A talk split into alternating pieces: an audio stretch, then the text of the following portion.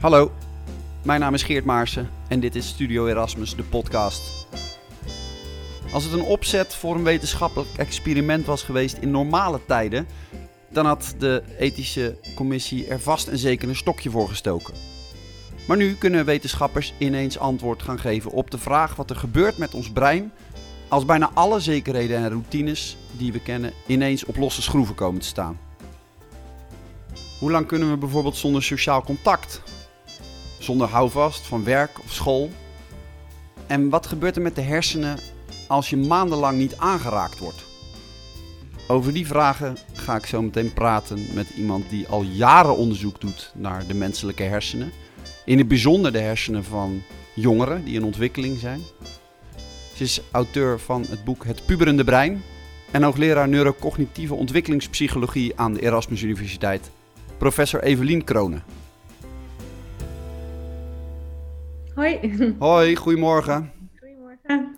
Evelien, jij doet uh, onderzoek naar, naar sociaal-emotioneel welzijn, naar, naar cognitieve ontwikkeling, de hersenen, met name bij pubers. Mm -hmm. uh, je schreef een, een, een, ook een, een, academische bestseller over het, uh, het puberende brein. Waarom zijn het nou juist die pubers die voor jou zo'n belangrijk en interessant onderzoeksgebied werden? Um, nou, het is eigenlijk de overgangsfase tussen de kindertijd en de volwassenheid. Uh, het is een hele vormende fase waarin je je identiteit eigenlijk uh, ontdekt en ontwikkelt.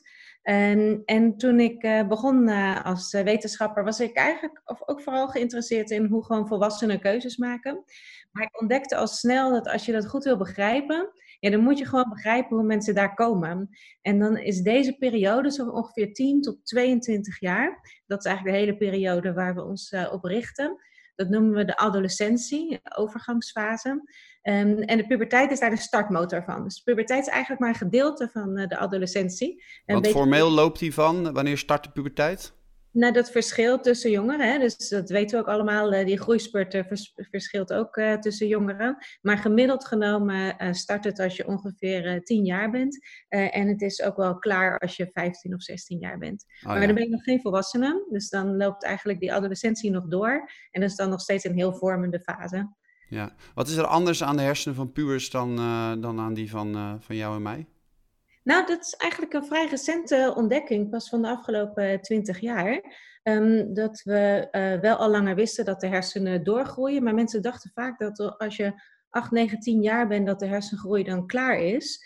Uh, maar wat nu dus is ontdekt, is dat je, um, je hebt een sterke hersengroei tussen 0 en 5 jaar. Um, maar dan van uh, 10 tot 20 jaar komt er een nieuwe fase, waar eigenlijk een hele grote groeispurt in de hersenen plaatsvindt.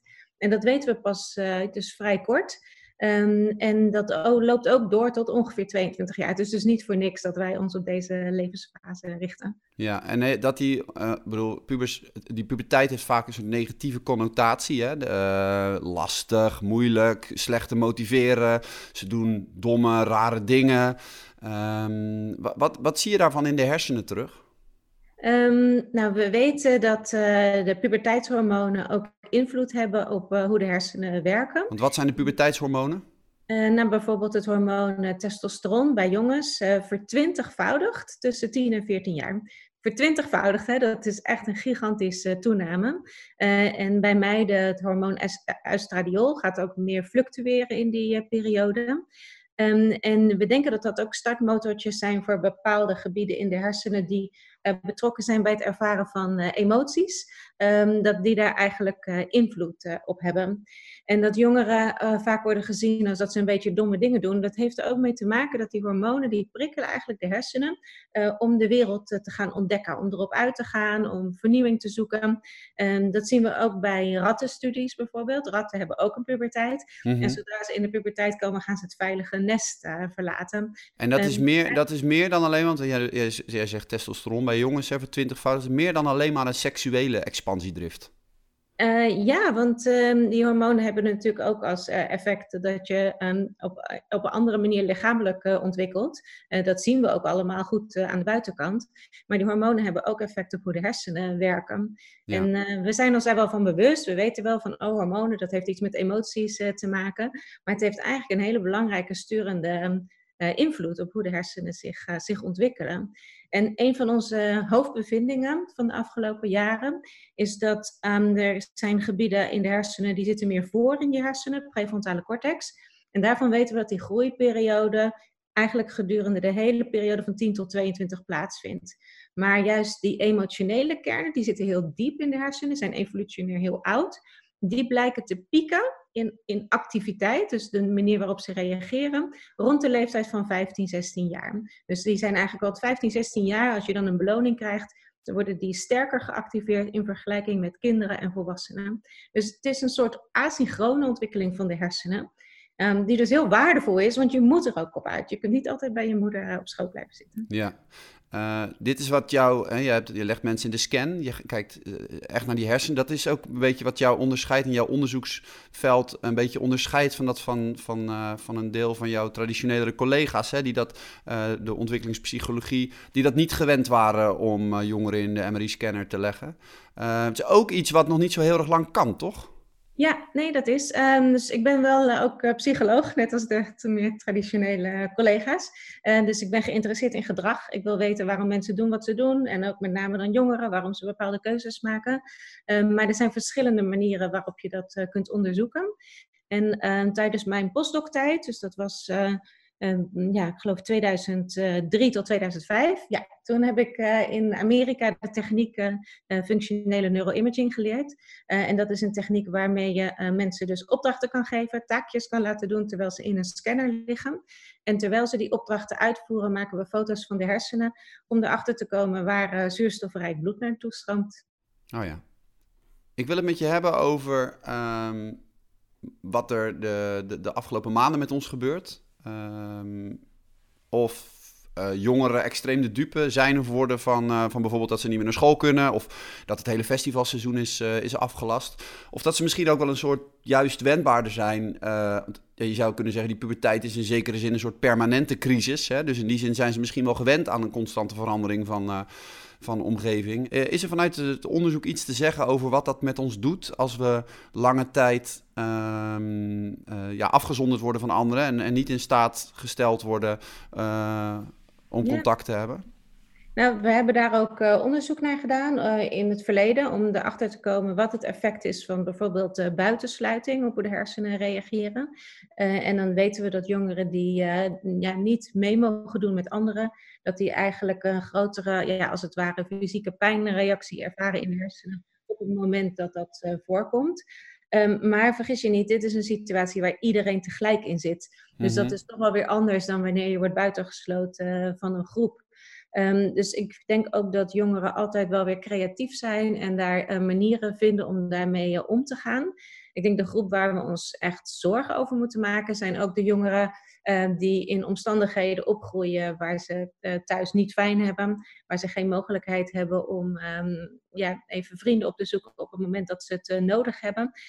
want dat die vriendschappen zo belangrijk zijn in deze levensfase, dat is overduidelijk. Ja. Maar er zijn dus jongeren waar thuis altijd ruzie is. Uh, en dan op een gegeven moment denken ze, ik ga toch maar eventjes eruit, want ik ga toch maar even naar het voetbalveldje om even wat vrienden te zien die hetzelfde hebben.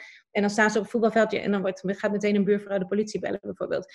Uh, van er staan jongeren buiten. Nou, dat zijn de jongeren waarvan ik denk, ja, daar maak ik me echt uh, zorgen over. En dan zou het gewoon goed zijn als we gezamenlijk als maatschappij er wat verantwoordelijkheid voor nemen. Dat we voor die jongeren ook iets bedenken. Dat zij ook die fundamentele behoefte om impact te hebben en respect te krijgen, toch wel op een bepaalde manier uh, vervuld zien. Dus dat zijn degenen waar ik me zorgen over maak. Voor de ja. andere jongeren denk ik, ja, ik hoop dat ze creatieve manieren vinden om, uh, om ermee om te gaan. Wat is de periode eigenlijk dat je het meest, de, de meeste vrienden maakt? Um, nou, je maakt in je hele leven wel uh, vrienden, maar de, um, de vorm van de vriendschap verandert. Dus bijvoorbeeld als je aan een acht of een negenjarige vraagt waarom heb je vrienden, dan zegt hij, nou, omdat je dan uh, ja, samen kunt spelen. Um, maar als je aan een uh, 15 of 16-jarige vraagt waarom heb je vrienden, dan zegt hij nou omdat je dan iemand hebt die je in vertrouwen kunt nemen of iemand waar je op kunt rekenen. Mm -hmm. Dus eigenlijk de, de, ja, de vorm van de vriendschap verandert uh, over de tijd. Maar je maakt eigenlijk altijd wel in die hele periode ook weer uh, nieuwe vrienden. Maar is dat bij jou? Ik bedoel, jij bent 44, ik ben 35. De, ik merk wel om me heen ook dat de, de, de frequentie waarmee ik nieuwe contacten opdoe wel fors afneemt de afgelopen, laat ik zeggen, tien jaar. Dat is, maak jij nog steeds met dezelfde vaart nieuwe contacten dan? Ehm, ja, dat ligt een beetje aan wat je natuurlijk als uh, vriendschap ziet. Maar ik heb gewoon heel veel vriendschappen ook via mijn werk. Mm mijn collega's. En ja, ik ontmoet altijd wel weer nieuwe collega's waar ik dan echt vriendschappelijke band mee opbouw. Dus het is ook maar net een beetje waar je het in, in zoekt. Anders ja. zullen het vriendschappen noemen. Maar ja, wat dat betreft is mijn leven ook wel weer zo uh, beperkt. Uh, ik ben gewoon dol op mijn werk. Uh, ik ehm, ben altijd aan bezig. Dus ik merk dat mijn vriendschappen er ook daaruit voortkomen. Ja, ja, maar het is dus niet zo dat, zoals jij net zegt, dat die, die hormonale veranderingen eigenlijk een bepaalde ook verandering in de hersenen dicteren. Um, het is niet zo dat daardoor ook de, de, de mate waarin je sociale contacten opzoekt. Um, en, en, en ik zoek een beetje naar van of, of, er iets, of er iets is wat we kunnen leren of zo, hè, van die, van die, van die experimenteerdrift en van het, van het opzoeken van sociale contacten of waar dat, waar dat zijn oorsprong vindt. Maar het is niet zo dat dat ook een hormonaal gegeven is. Dus van uh, in deze periode ga je je seksueel ontwikkelen, krijg je deze hormonen die gieren door je lichaam. En, en, en, en in deze periode ga je ook, uh, in deze vijf jaar ga je veel meer vrienden maken dan. Uh, want je merkt dat de meeste mensen die ouder worden, die, die houden steeds minder vrienden over, toch? Ja, maar um, oké, twee dingen. Dus het eerste is, uh, uh, het is allemaal voor het eerst dat je op deze manier met vriendschappen omgaat. Omdat als je jong bent, zijn de belangrijkste mensen je ouders. Uh, en het is eigenlijk voor het eerst dat je eigenlijk, ja, die ouders ietsje minder prominente rol voor je gaan spelen. Hoewel mensen altijd aangeven dat hun ouders ook belangrijk blijven, ook in de puberteit. Ehm, maar het is eigenlijk een nieuwe vorm van mensen die je in vertrouwen neemt. En omdat het voor het eerst is, blijkt ook heel vaak dat als mensen vragen van wie zijn nou al heel erg lang je vrienden, dat heel veel mensen vriendschappen opdoen in de adolescentie en de studententijd. Maar het is ook een maatschappelijk fenomeen. Kijk, wij hebben gewoon als maatschappij met elkaar besloten uh, dat we jongeren tot hun achttiende, of als ze gaan studeren tot hun 24ste, eh, met elkaar, uh, met 30 mensen continu in één groep zitten, zetten. Dus dan is ook de behoefte om vriendschappen eh, op te bouwen. En, en daarna gaan we allemaal ons werkleven in. En dan uh, hebben we op een andere manier sociaal contact. Dus het is toch wel moeilijk om dat uit elkaar te trekken. Um, het is ook ja, sinds de leerplicht uh, er is, dus uh, van ja, begin van de 20e eeuw, um, zetten we al die jongeren bij elkaar. Daarvoor gebeurde dat ook niet. Het was helemaal niet zo dat jongeren altijd met elkaar de hele dag op school zaten. Nee. Als er, is, als iets is wat jij van, van die puber of van dat puberende brein uh, aan, aan vaardigheid uh, zou mogen uh, overnemen als soort van superkracht, wat zou dat zijn? Nou, dan is dat zeker de creativiteit. Dus we weten dat jongeren meer out of the box denken. Uh, dat ze vaker vernieuwing zoeken. Denk maar aan nieuwe muziekstijlen. Die komen altijd voor uit de tienerjaren. Dus iedere nieuwe muziekstijl is bedacht door tieners. Um, maar ook um, ja, met elektronica. Hè, de manier waarop jongeren daarmee omgaan op een veel creatievere manier dan volwassenen. Ik denk altijd, wat zijn de regels? Wat is de gebruiksaanwijzing? oh, ik snap het niet, ik stop er maar weer mee. Maar ze zijn veel meer aan het experimenteren. Um, en wat ik zelf heel erg mis, wat ik in die periode had en nu eigenlijk niet meer zo, is het leven echt in het moment. Dus gewoon wat vind ik nu belangrijk, zonder heel de tijd na te denken hoe zit dat over een half jaar? En ik heb nu heel vaak het idee dat ik altijd wel weer aan het plannen ben van, oh, hoe zit dat dan volgende week? En wat betekent dit volgend jaar? En past dat wel in mijn planning? Ja. En dat idee van gewoon een beetje met de dag leven, ja, dat is toch een heerlijke onbevangenheid uh, die ik nu nog wel eens mis. Is dat, dat, is dat ook iets wat in, je, in, in, in de hersenen verankerd raakt op een gegeven moment? Um, nou, wat wij ontdekten in dat creativiteitsonderzoek is dat als je nadenkt over die prefrontale cortex, het voorste gebied van de hersenen, wat belangrijk is om goed rationeel na te denken, uh, daar worden eigenlijk um, ja, banen aangelegd, zodat de hersengebieden goed met elkaar gaan communiceren. Witte stofbanen heette dat. Uh, ja, vroeger zei ik dat moet je vergelijken met telefoondraden, maar dat gaat voor deze generatie niet meer op. Die weet kan, je tegen mij nog wel, kan je tegen mij nog wel zeggen, ja. ja, precies. En, um, en, die banen die worden eigenlijk steeds sterker. En terwijl als je dus puber bent, dan zijn het eigenlijk allemaal nog kronkelwegetjes. Um, als die banen steeds sterker worden, heb je daar 95% van de tijd heel veel baat bij. Want je kunt heel snel van A naar B, uh, je denkt heel snel na over mogelijke oplossingen. Dus de meeste tijd is dat natuurlijk heel erg fijn. Maar toch die 5 tot 10 procent waarbij je denkt, oh, die kronkelweggetjes, die zijn eigenlijk waar de vernieuwing ligt. Ja, die raken we toch als volwassenen wat, uh, wat kwijt. Ja. Ja, zo heb ik uh, de, eigenlijk die bevindingen tot nu toe altijd geïnterpreteerd. Ja, en uh, is, kun je dat nou leren, die 5 tot 10 procent kronkelweggetjes, toch op de een of andere manier? Moet je dan een cursus mindfulness doen? Een boek over out-of-the-box management? Voor, wat, wat, wat zijn er trucs voor? Ja, ik denk niet dat daar trucs uh, voor zijn. Ik denk wel dat sommige mensen het wat meer behouden dan anderen. En dat zijn vaak de momenten dat uh, een puber een geuzenterm uh, wordt. altijd als ik lezingen vra geef, vraag ik altijd: zijn er nog wat mensen die nu nog puber zijn? Er zijn er altijd een paar die zeggen: ik, ik. maar ja, of je dat echt kan leren, weet ik niet. Maar ik denk wel dat het belangrijk is dat we die perspectieven steeds meenemen, ook als we beslissingen nemen. Dus mhm. daarom ben ik ook zo'n voorstander van. Maar je zou kunnen, sorry dat ik in de reden val, maar je zou kunnen zeggen dat bijvoorbeeld uh, kunstenaars of uh, popsterren op de een of andere manier in staat zijn om die, om die kronkelweggetjes te blijven bewandelen. Ja, klopt. Ja, ja, ja dat is ook vaak uh, wat ik terughoor van hen. Van, ik denk dat ik dat nog gewoon heb en dat ik daar nog ja, en dat je, ik denk ook wel dat je het op een bepaalde manier wat kunt trainen. Uh, om gewoon jezelf te dwingen om in heel veel richtingen te, uh, te denken.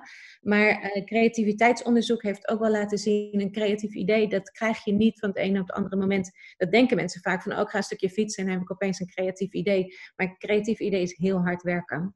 Dus een idee moet vernieuwend zijn, maar ook toepasbaar. Um, en um, ja, dat is ehm, niet zo uh, rooskleurig als mensen. We moeten er ook niet zo magisch over doen, bedoel je eigenlijk? Nee, over, over creativiteit. Ook, nou, Dat weten we ook als wetenschapper. Dan word je geacht heel creatief te zijn, maar het is gewoon heel erg hard uh, werken. Ja, een, een, een term die je de afgelopen uh, tijd veel hoort, uh, is huidhonger. Um, oh, afschuwelijk hè? Ik vind het zo'n lelijke term. Maar ja, goed, echt waar? Ik snap wel waar je naartoe wil, ja. Maar waarom? Wat is er, wat is er erg aan? Nee, nee, ik vind het echt heel uh, onprettig. Uh, het klinkt vies, plastisch. Ja, een beetje onprettig. Ja, ah, ja. een beetje dermatologisch uh, term. Maar ja, nee, dat klopt. Dus um, ik weet trouwens ook niet of dat nou even sterk is voor alle leeftijden in de samenleving.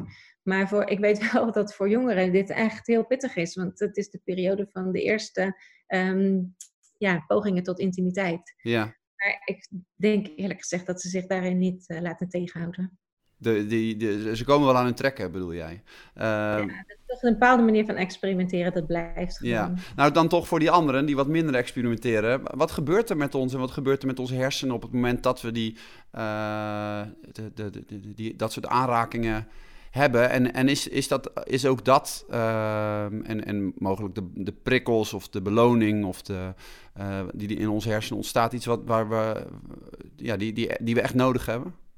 Um, ja, ook hier geldt weer, het ligt er gewoon aan hoe lang het duurt. Dus um, ik denk, er zijn ook wel voorbeelden in de geschiedenis uh, dat mensen eerder langere tijd niet dicht bij elkaar in de buurt konden zijn of te maken hadden met hele grote uitdagingen zoals oorlogssituaties. Uh, en daar zien we ook dat iedere generatie daar ook wel weer overheen uh, komt. Mm -hmm.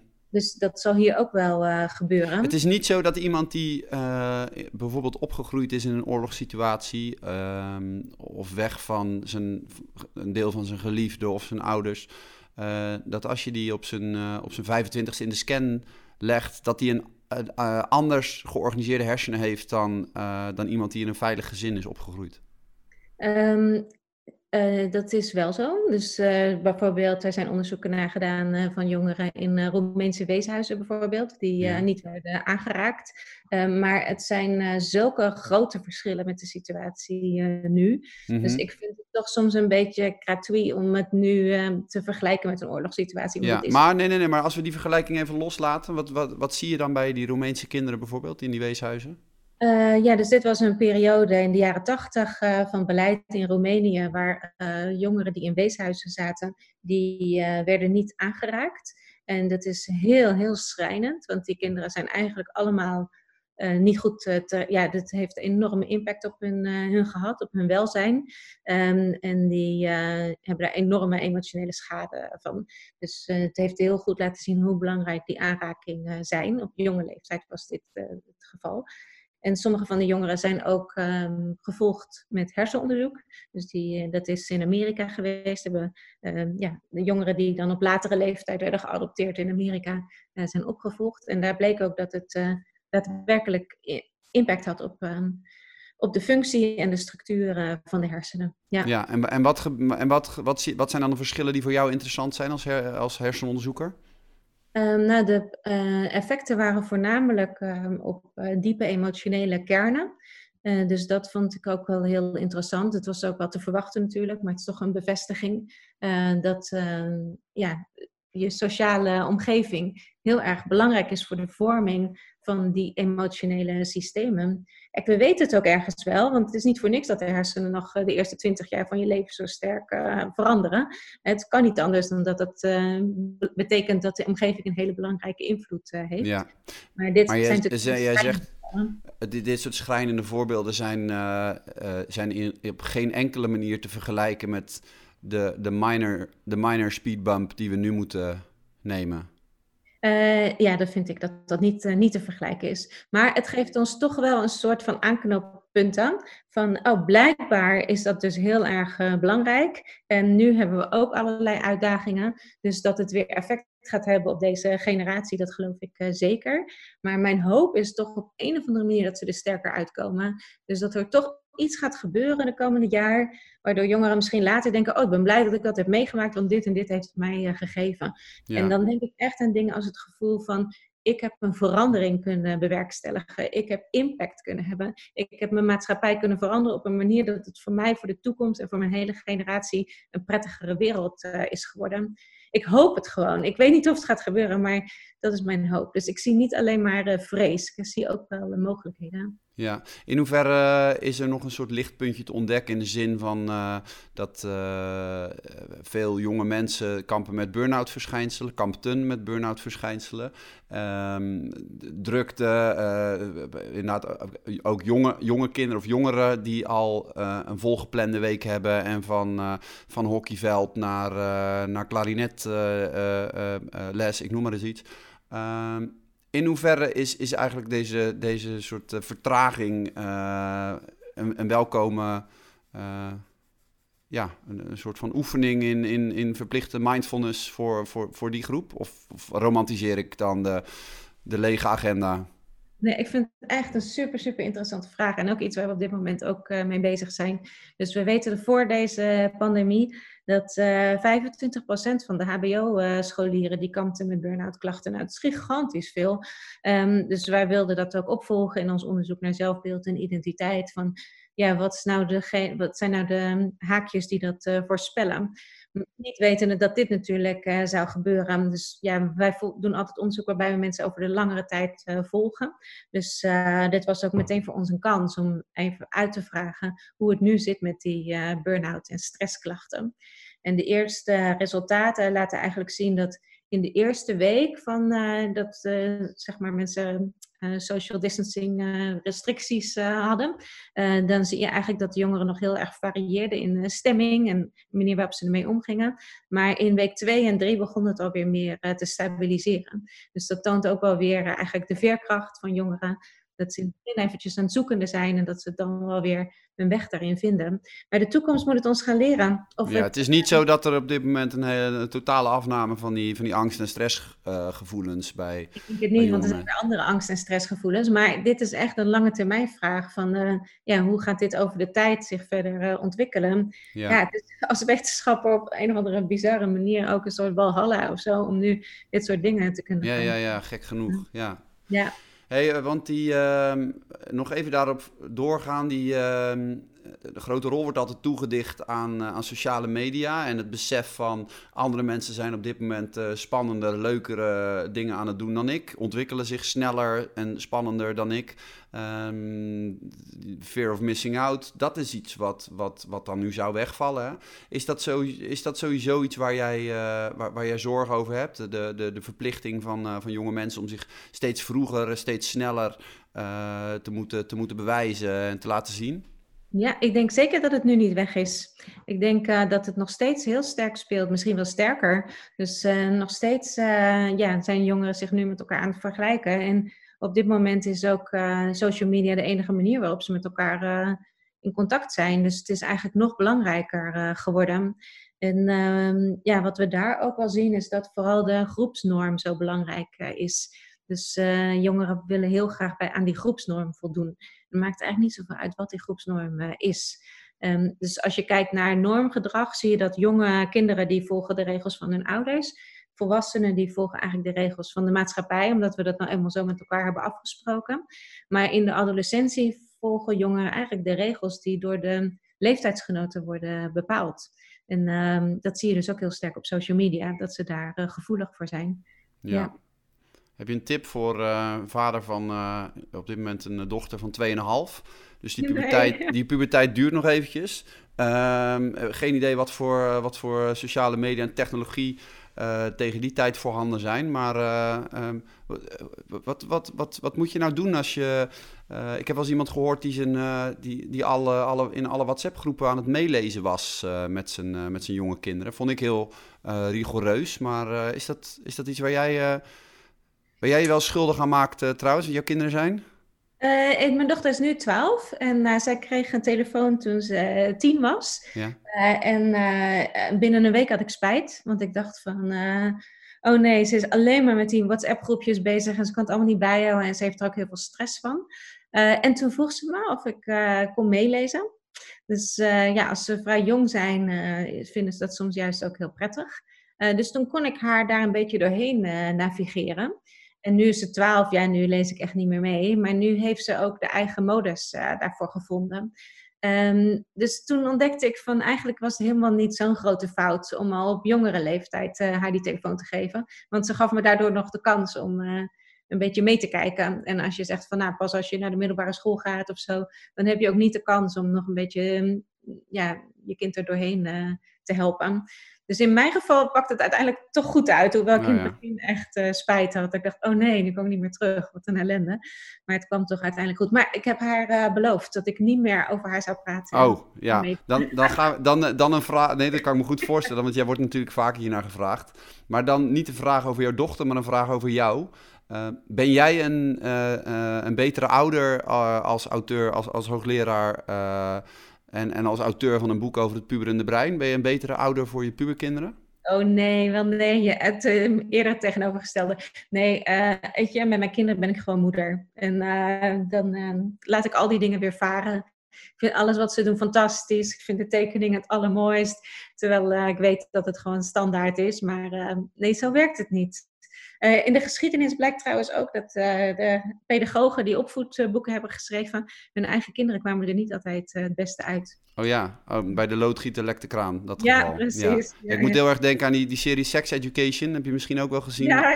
Waar de, de, de moeder sekstherapie geeft, seksuoloog is. En die, die jongen in ieder geval in eerste instantie emotioneel enigszins gefrustreerd eruit komt hè, op, op seksueel vlak. Ja, oh, geweldige serie. Ja, dus dat probeer ik te voorkomen het me. Ja. ja. Hey, is iets wat, uh, waarvan je zegt dat hebben we nu niet uh, besproken. En vind, vind ik wel belangrijk om te noemen in relatie tot uh, waar we op dit moment met z'n allen middenin zitten? Nee, eigenlijk niet. Alleen ja, vraag me over een halfjaartje nog een keer. Dan kunnen we misschien kijken hoe het er dan uh, voor staat. Ja, want jij blijft dus uh, die grote groepen jongeren blijf jij de hele tijd volgen. Je blijft ze ook. Uh, je kunt ze op dit moment niet in het lab in, in, in de MRI-scanner leggen, denk ik. Hè? Of kan dat allemaal wel weer? Nee, dus wij moesten ook als lab weer heel creatief zijn. En kijken van oké, nu kunnen we niet die breinmechanismen meten, maar wat kunnen we wel? en dan zijn we daar van uitgegaan.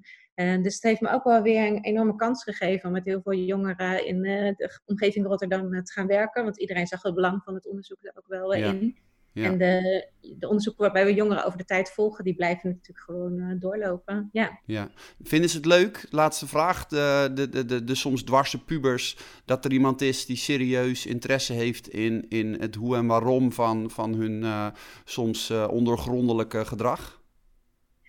ja, we hebben altijd jongeren uh, die werken heel goed mee met ons onderzoek. Dus wij worden niet gezien als ouders of docenten of zo.